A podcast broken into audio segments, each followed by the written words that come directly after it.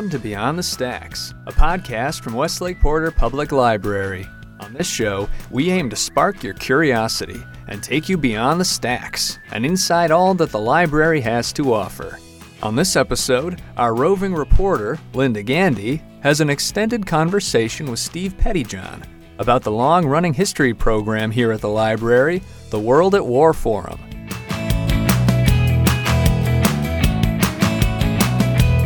And um, what is your title pertaining to? Everybody asks me that. Well, pertaining to this uh, library. Are you a frequent speaker or? I am. I. We were talking about this. This whole thing got started. What do you mean by this whole thing? I'm talking about the World at War Forum. Okay. Okay, which is a library program. Okay. Okay. And uh, the genesis. Andrew and I were coming back from a trip to Petersburg, Virgi- As part of the Cleveland Civil War Roundtable Yeah. program. They do field trips and speakers. And we were talking in the car, we had a six hour drive, about wouldn't it be fun to do something about this, about World War II? And the more we talked, we decided you probably have to talk about World War One to, to make sense out of stuff that happened in World War II.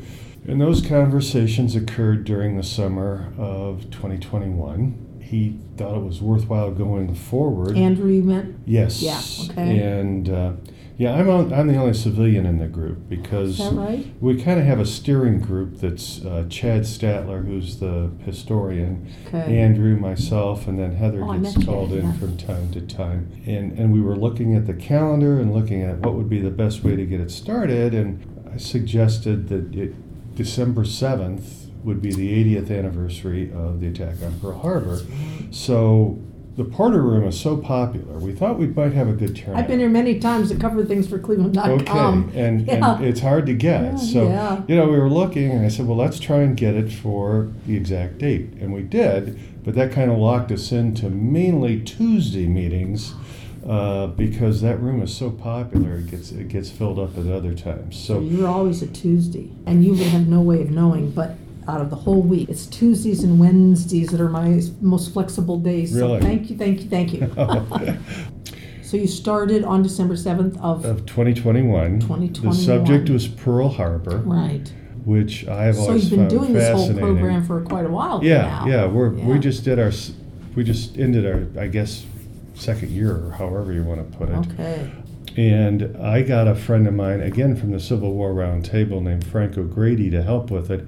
He was an intelligence officer when he was in the Air Force, so we kind of split it up. And and one of the things we're trying to do with the group is get more involvement. Uh, and, and give people a chance to participate. So, in the in the presentations I've done, I've always tried to tag team with somebody and maybe get other people involved. Like, You don't have to be a vet, no. Hmm. okay? no, You can just be a history buff who's just just, if, if you're interested. who's just crazy about hearing about it. yeah, okay. yeah, yeah. If you're just interested and you want to come out, I, I guess a couple of things I did that I considered for fun was I've always been kind of a nut about battleships. Okay, and I've been on four four of them that still survive.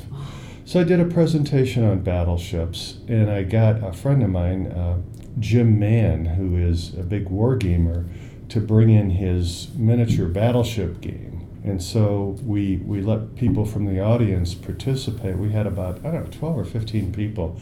You know, okay, you get to captain this battleship, and then we got some of the people out of his war game group to help coach him. And so they got to participate that way. Andrew did a presentation on best fighter planes of World War II, something like that. Mm. And as part of it, we had, um, he put up these poster paper, Oh, and he had a picture of the plane on it and some stats. And so he kind of did an overview, and then we told people, we gave them little stickers, vote for the ones you thought were the best. Well, it was really incredible what happened. Uh, we had people who, uh, when we did the question and answers and, and, and asked for input, you know, there we had like three guys that were crazy about the P-38, and they were throwing all these statistics and specifications out. And we had other people go for other planes, and then we had a fellow who'd been a naval aviator in, in World War II, no, in Vietnam. But he started talking about he flew a fighter, And he started talking about some things that he learned from the World War II guys that were still applicable. So I just gave him the microphone and said, go up and talk for a while and take, take questions, okay? So that was terrific. And So what you're saying is, doing these uh, World at War forums can attract some people who can be extremely valuable to the whole effort. That's right. Wow. Absolutely. So I, a year later, I did tanks. And again, we put the call out at prior meetings. You know, if you want to be involved, you had anything to do with tanks, you know, let us know, we'll get you in. So a fellow called in and talked to Chad a couple days before and said, I've got all these tank models and I've been collecting and blah, blah, blah. We said, okay, so we'll set up a table, bring them in, you know, and you can talk. And then another guy came up the night of the meeting and said, I drove one in Vietnam. Can I talk about it? Yeah. So we got him involved. And I had a client at a local company that makes armor plating for Abrams tanks. And I, I conned him into coming in and doing 10 minutes on armor plate. Uh, and then I talked a little bit. And then we had people, you know, we did the same thing. We had the posters up so people could vote on what they thought was the best tank. And in that, you know, people were talking to each other and, you know, creating points and what have you. So I think those are maybe some of our better examples where we've tried to get folks involved. Uh, one of the fortunate things we've had is that uh, Frank O'Grady is also a Civil War and World War II reenactor. And his Ooh. reenactment group is the 101st Airborne. And we were able to get them to come in on the anniversary of the Battle of the Bulge. Uh, they were here for uh, D-Day, which is you know June, okay, and then they came in uh, this September to talk about uh, Operation Market Garden, which was the big airdrop into Holland in September. So that's been fortunate because there's usually eight, nine, ten of them that come in. They're in uniform. They bring their equipment with them, and they can talk about what everything did. And those those are always big turnouts. And what's fabulous about you grabbing these people to come and talk, to come and participate, is a lot of them are going and aren't Well, going to be around anymore. well, so you got to grab them now. We've talked about that, and Yeah. that's interesting you should say that because there's not very many World War II people left. And we're, we're thinking about maybe we ought to expand up it. We're, we're in the Cold War now. We just did the Kennedy assassination. Uh, Judge Burt Griffin, who'd written a book, and his colleague, uh, retired Judge Ellen Connally, and uh, a fellow named Waite. And, uh, they did kind of a panel discussion on it with the judge leading most of the discussion. We're probably going to do the Cuban Missile Crisis in October of 2024. So we're having we're, we're trying to look for people who can who can talk about that. I've got a few lined up, but we want to see uh, what other folks come in. So we'll probably start advertising that at our meetings and say, you know, if you were there, if there's something you know that you want to participate in, let us know. I can only say that I was 14 on that day that uh, we knew that Kennedy was saying to the Russians, Yeah, you know, you better turn around. yeah, And um, a and I was in study hall, and there was a miserable 10th grader who, who was, yeah, he was just awful. And he kept turning around, whispering, saying, Well, this is it. This is the end of our lives. The whole school's to blow up, and everything scared the, you know, what out of me. And then on the bus home, and then the, the bus dropped us, dropped us a couple of blocks, and the whole way there, I kept looking up in the sky, you know, to thinking they were going to come. Isn't that something? Well, you just gave away the fact that we're probably the same age. Because I That's went, okay. I went to a Halloween party thinking, you know, this may be it. The you know? last one, yeah. Yeah. Yeah. But but I was going to say about there's a couple points I wanted to make. Uh, one about the generation of World War II. When I did the battleship presentation, there was this older gentleman in the front row, and he was listening very intently. And at one point, and then at one point, I said, "Anybody here who's seen a battleship, been on one?" He raised his hand. He said, "Well." I saw the French battleship Richelieu when I was in Singapore in 1945. And I go, What? First of all, I doubt if anybody else there knew there was a French battleship called Richelieu. And then what was this guy doing in Singapore? So we talked uh, afterward, and it turned out he had been a young boy, and I want to say maybe he was 10, maybe 11 when World War II broke out. And he lived in what's now Indonesia. Back then it was called the Dutch East Indies. and his family had been there for apparently several generations. So they were captured. He was interned. So you remember the movie, um, what was it, Empire of the Rising Sun or something like that, where the Mhm. little kid was in the POW camp? That was him. Okay. I have to watch that again. Yeah, well, you need. Well, I mean, he, he, that really, you know, he Yeah. was that kid basically. Yeah. So we lined him up to speak in June, and it was really great. Lots of wonderful, lots of wonderful, wonderful feedback from everybody about him. He just, name was John Zilstra. John was wonderful, and uh, unfortunately, I was in Normandy at that time. Lynn gave me a, as a birthday present last year, a trip to Normandy. Oh, So when he was doing his thing, I was I was on the Normandy beaches. He's a great example. Another another one would be Chris Howard, who uh, approached me and said, "I'd like to talk about Hurtgen Forest." And I said, "Okay. Why do you want to talk about the Battle of Hurtgen Forest?" Well, my dad was in it, and he got injured, and it affected him the rest of his life. So I want to talk about that. So those are examples of you know, hey, come on up. You got a story to tell. We, we figure there's there's three ways you can get involved. You can do a presentation. You could participate in the presentation. You could help bring something in to illustrate. I got a guy that wants to read a some letters from his grandfather when he was in France in World War One. But then he sent me his dad's his grandfather's picture. Well, he was a Marine. Well, in May we're doing a presentation on the Marines at Belleau Wood in World War One. So I, I'm going to ask him to come back and read another letter that he wrote during that battle. Okay. But but that's the kind of stuff we're trying to get to. We do have I have a feeling you have connections way outside of even these things you're talking about. well, I you know you know people and then you know people and if you Well, put the yeah, word like out, the we're looking for folks. You know Yeah. you, you, you get stuff. I got to put a plug in for Judge William Vodrey. Okay. who um, I know through the Cleveland Civil War Roundtable, again, we lined him up to actually be our second speaker because I knew he was a good speaker. And he, he, was, he has been our speaker in February since we started. Uh, the first time, because it was President's Month, I asked him to do um, how about three presidents go to war?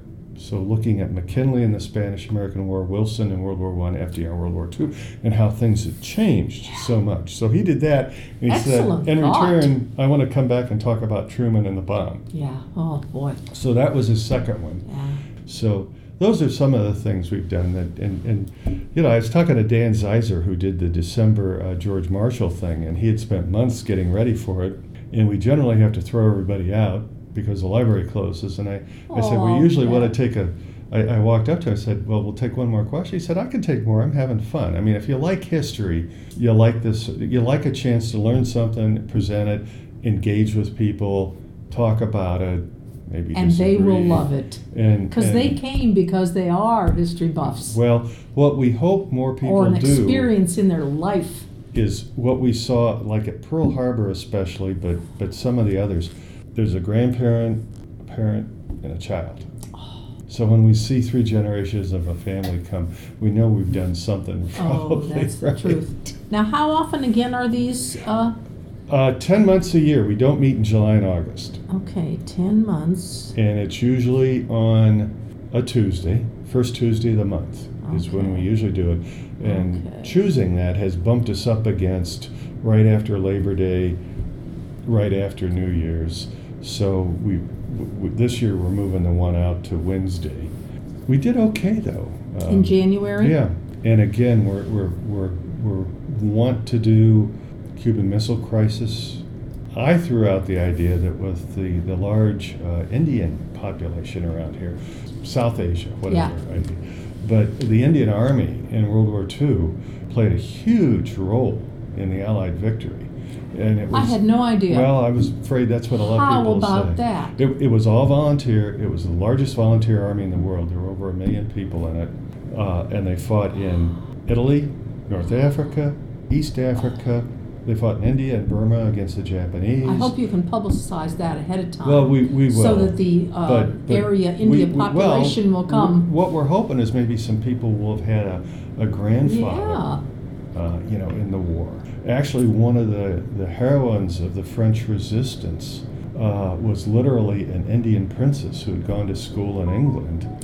And she also, you know, like all the elite back then spoke many languages. And she went to France a couple of times, got captured by the Gestapo, was tortured to death, and never revealed anything. Most people don't know that either. So, so Now tell me about your background. How did you get all this knowledge? I read a lot. I was a history major in college, but well, this was in the okay, that makes 1960s. Yeah. And I thought What I'd school be did you go to? Indiana University. hmm And I thought I'd be going into the military because it was right at the height of the Vietnam War. So I enlisted and flunked the physical because I'd been in a motorcycle accident Oh. and both of my legs were tore up. Okay. Ooh. Yeah, uh, the left one, the tibia, is basically titanium, and the Oh. right one's held together with all kinds of funky stuff. Oh my goodness. So I ended up uh, in the insurance business because I needed a job Of course. and uh, had a career in uh, insurance, healthcare, systems development, uh, and then went into consulting and uh, have been doing that off and on ever since. We'll, we'll leave it at that. But I have a library. My wife's a librarian. Mhm. I have the library in the house. I have about 1,500 books, I think. I have over 300 on the Civil War alone, and I've got a bunch on World War II. And where did this um, this taste for history and particularly wars, uh, where did that come from, and when in your life? When I was five, my mom's dad, grandfather, hmm had a library, and I think it's pretty, pretty, pretty In much his a- home? In his home, hmm and uh, I pulled out a book on the Titanic Wow. that had been published in 1912. Titanic sinks in April. In the fall, both the U.S. Congress and the British Parliament held inquiries into what happened. hmm And this book was one of those instant journalism things that was published like in December of 1912, so it had those two events, they, they could talk about it. You know, and the thing that got me as a five year old was that they, they had lots of drawings of what they thought happened. So my grandfather was reading the captions to me. And, and as I got a little older, when we'd go down to visit, we lived in Fort Wayne, he was in Albany, Indiana. You know, I started trying to read it, okay? I guess the reason for, well, one of the reasons for war is I also got some buttons off my great great grandfather's uniform they wore in the Civil War, Oh. okay? And what I really got interested in is if most people are really smart, how do things get so screwed up? There's no better example of that than war, where everything that can go wrong usually does and happen. So I got really fascinated by it and started reading. And uh, when I was 10 or 12, I saw a war game called Gettysburg. And I actually got it from Santa for Christmas. Ah. Okay. And played it to the point where the pieces were falling apart. Okay. My daughter, by the way, is a war game expert. She works at a think tank. Um, what would you like to say to the people who will hear this podcast? I would like to say, come out. And uh, what would you say to them is the value of these talks? The value. Once you start to learn about history, you get a better understanding of the fact that what we face now didn't happen overnight, okay? And understanding how we get here just might help us get out of where we are now, all right? Wonderful. And I, the other second thing I'd say is get involved. If there's something you really want to talk about, let us know. If there's something you want to know about, we're doing World War One because Chad passes out these little feedback sheets, and people said we need to talk about World War One. And, and I'm looking forward to that because World War One made the world that you and I grew up in. We're still seeing the ramifications of it, especially in the Middle East, Oh, isn't that the in, in the Balkans, yeah. uh, all those things. You must spend a lot of time, even at this point in your life, reading. Yeah, And so, are you are you still uh, um, an extreme library patron? yeah, I would imagine. yeah, Yeah. yeah. Um, I get a lot of my stuff, friends of the library, bookstore, and book sale. Ah. I'm a happy volunteer for all those events. Oh, and, that's uh, good. So a lot of the stuff in the library, my library's grown exponentially over the last 20 years because of once the friends moved into this facility and had their bookstore and then their book sale and could really do it. Uh, I, I was always picking up something. Are you donating any books, or do you are you hoarding them all? Well, I hoard too many, according to my, my, my wife. But yeah, I, I, I recycle them and give, Yeah. them, give them back. That's good. Um, Okay. Well, I think we're just about out of time.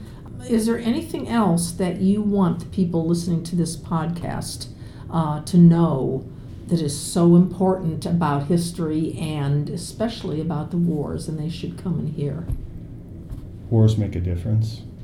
Sometimes big differences. Yeah, I, I have a former high school classmate who I considered a friend then, and now he lives in Iowa now. But but he served in Vietnam, and he's become quite quite a pacifist. Okay, but and I disagree with him that uh, wars make a difference, Okay. and they do settle things. All right. Well, thank you so much for coming in to Well, thank you. to speak on this uh, podcast, and I think there's going to be an awful lot of people who, after hearing this, are going to come and want to participate in some way. Can I say one more thing? Sure. Uh, keep checking the library events for things that we're doing. And, and between now and June, the Battle of the North Atlantic in March. So if you had a dad uh, in the Navy or on the Merchant Marine, uh, April is going to be Korea. May is going to be the Marines in World War One. In June, we're going to talk about the Battle of Midway. So Oh, wow. don't miss those. and the name of the whole thing is The World at War. World at War Forum. Yeah, World at War Forum. Right. That makes me think of Walter Cronkite and that series that he had way Our back when. hero. Yeah. You know, uh, my father made us kids sit down and always watch his his program because my father Yeah. was um, on an aircraft carrier, you know, way back when uh, in World War II, the very end of World War II. right. But um, oh, I learned so much, and that's probably where my love of history came was watching uh, Walter. Cronkite. Yeah. Yeah, You couldn't beat Walter Cronkite. no, no. that's the truth. Yeah. Well, it sounds like you're well on the way to being one like him, and that's a good thing. Well, Thank that's a you. compliment. Thank, Thank you. you, Steve. Surely appreciate you coming in. Thanks for listening. We hope to have sparked your curiosity to keep exploring something you heard today. Follow the links in the show notes to see the upcoming World at War Forum events that Steve mentioned. We'll speak again shortly when we go beyond the stacks in our next episode.